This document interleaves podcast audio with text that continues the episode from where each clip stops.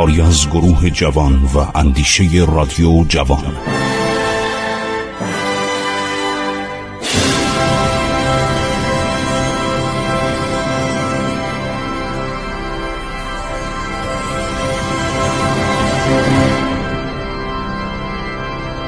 بسم الله الرحمن الرحیم.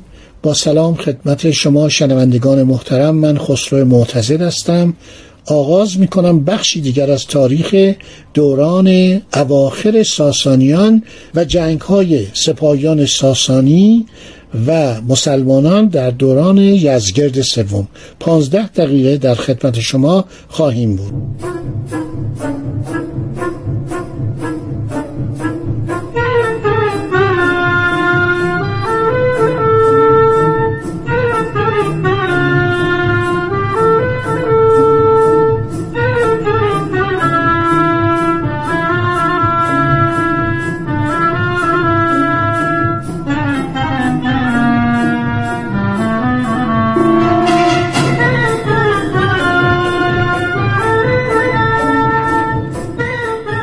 چهار سال آخر حکومت ساسانیان زمانی که همه چی به هم خورده. نه مالیاتی وصول میشه عرض شود که نه مردم آرامش دارن و نه ارتش می‌تونه وظایف خودشو انجام بده.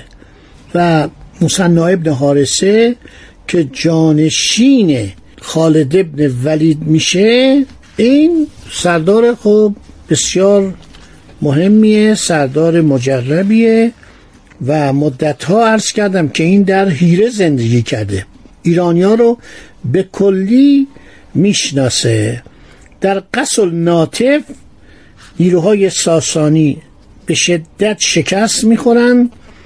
ابن مسکویه می‌گوید آنقدر جمجمه و استخوان مردگان بر جای مان که گویند به صد هزار استخوان رسید. بعدها تپه از استخوان های سفید از جمجمه ها و جزعان می دیدن. این جنگ ها تجاربی که عرض شود که قشون مسلمان به دست میاره و همینطور نارضایی مردم از حکومت عرض شود که ساسانی تقریبا موجبات رو برای سقوط فراهم می‌کنه. رستم فرخزاد آدم جالبی نیست در تاریخ. گفتم که شاهنامه دست او رو رو کرده. یعنی این آدم آدم بیشتر سیاست مداره آدم جاه طلبیه نبردها همینطور پیش میره خبرها از حملات سپاهیان اسلام به تیسفون می‌رسه. این کودتای ارتشتاران رستم فرخزاد بر ضد آزرمیدوق و بریدن سر ملکه آبروی دولت ایران رو می‌بره و خود رستم فرخزاد از سوی ایرانیان مورد تنفر واقع میشه. این سیر تسلسل پادشاهان ادامه داشت. عرض کردم که مرجسنس یا مرگشنس از شاهزادگان ساسانی رو یه مدتی آوردن. بعد پسر بزرگ گردیک یا کردیه همان خواهر بهرام چوبین آوردن که خیلی فتنگر و متحول بود و دشمنان خسرو پرویز رو از سر راه برداشته بود. خسرو پرویز او رو به زنی گرفته بود. از او دو تا پسر داشتن. اولیش به سلطنت رسید حدود یک سال و مرد و دومیش به طور پنهانی زندگی می‌کرد. کردیه او رو به نصیبین گریزانده بود خرات خسرو. اینم آوردن شیش ماه سلطنت کرد در پایان این مدت ادی از نظامیان او را خل کردند و کشتن بالاخره یک جوانی رو پیدا می‌کنن به نام خسرو شهریار پسر شهریار که یزگرد سوم اسم سلطنتی او گوه 16 ساله بعضی گفتن 18 ساله بعضی گفتن 21 ساله. بر تخت سلطنت اونو می نشونن از شهر استخر پارس اونو پیدا می‌کنن. اینا همه متواری شده بودن. یعنی پسرها نوهها همه از ترس شیروی دیوانه؟ چون گفت هر کسی از خاندان سلطنتی هست ما اینو گردن می‌زنیم. یا می‌کشیم یا مسموم می‌کنیم برای اینکه سلطنت من و پسرش اردشیر سوم هموار باشه. دیدید که اردشیر سوم و شهروراز کشت خود شیروی هم که قبلا بر سر تاوون مرده بود. رستم بالاخره خسرو رو پیدا می‌کنه.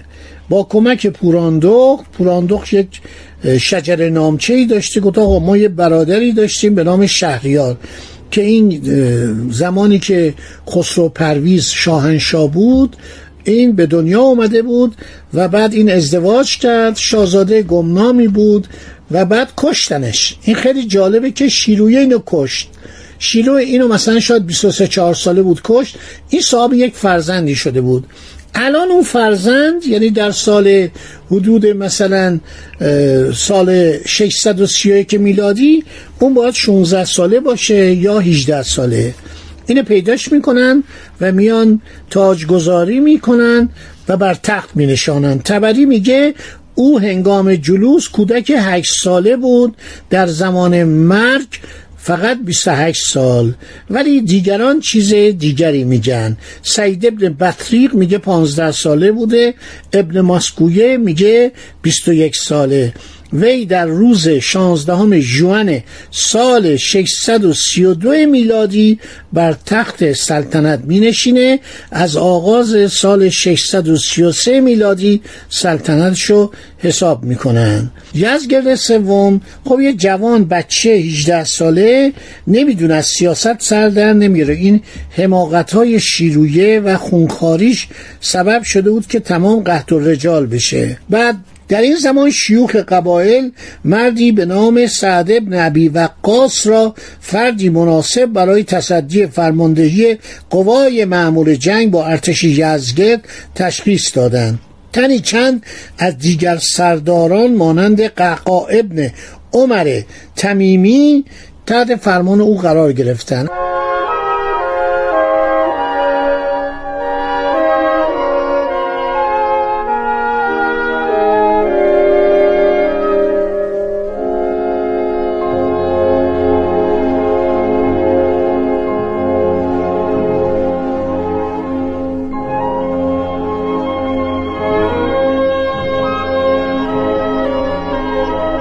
رستم فرخزاد ببینید شخصیت ها در تاریخ خیلی نقش مهمی داشتن.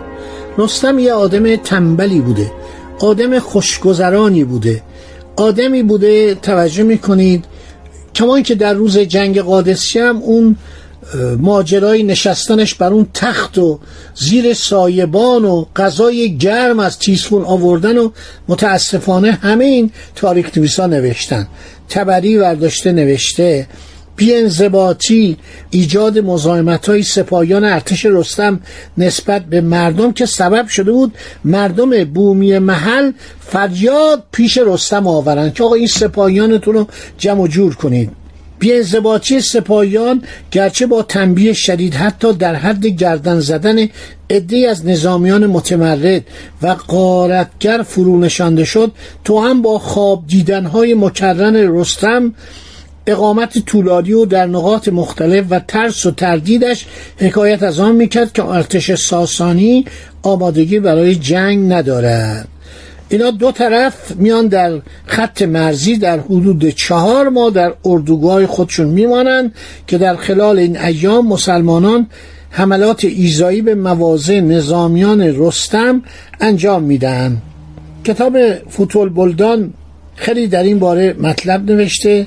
اسپهبد زلحاجب بهمن درازبرو رو که همون بهمن جادوی زادویه باشه پیشا پیش اعزام میداره. خودشق نیروهاشو. این شخص یه پیرمرد 85 90 ساله. این چطور می‌تونه فرماندهی جبهه رو به عهده بگیره؟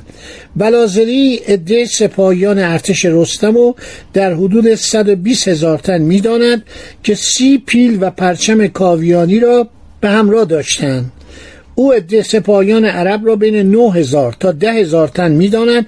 خیلی مفصل ما در این باره واقعا روز به روز ما تاریخ داریم. چندین سفیر زبان آور و لایق از سوی عربان نخست به اردوگاه رستم فرخزاد در قادسیه رفتن و پیام بردن پیام آوردن رستم هم حرفهایی از سر شکم سیری می‌زد از سر عرض شود که بسیار قلدرم آبی صحبت می‌کرد.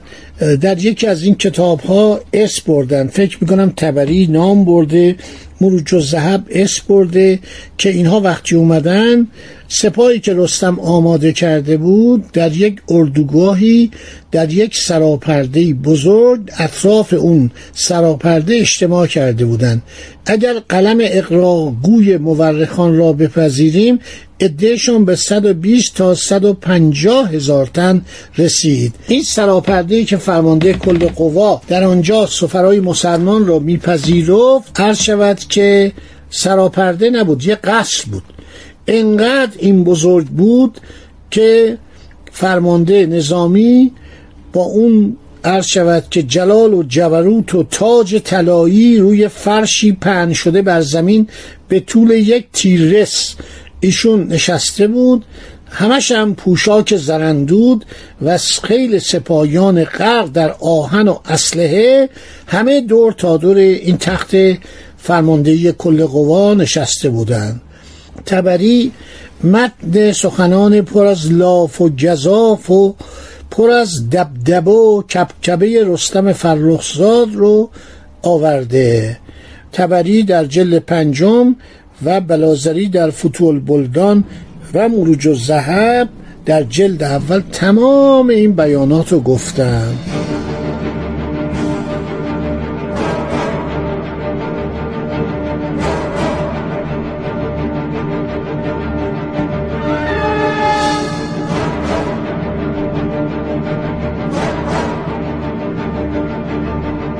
خب ماجراهای ورود اسلام اشاعه و ظهور اسلام در ایران گرویدن اکثریت ایرانیان به دین مبین اسلام جنگ های دوران عرض شود که یزگرد سوم و شکست های مکرری که سپاهیان ساسانی خوردن و علتاشو براتون گفتیم. وقت ما به پایان رسید. امیدواریم که باز هم بتوانیم در خدمت شما تاریخ پرفراز و نشیب ایران رو بیان کنیم.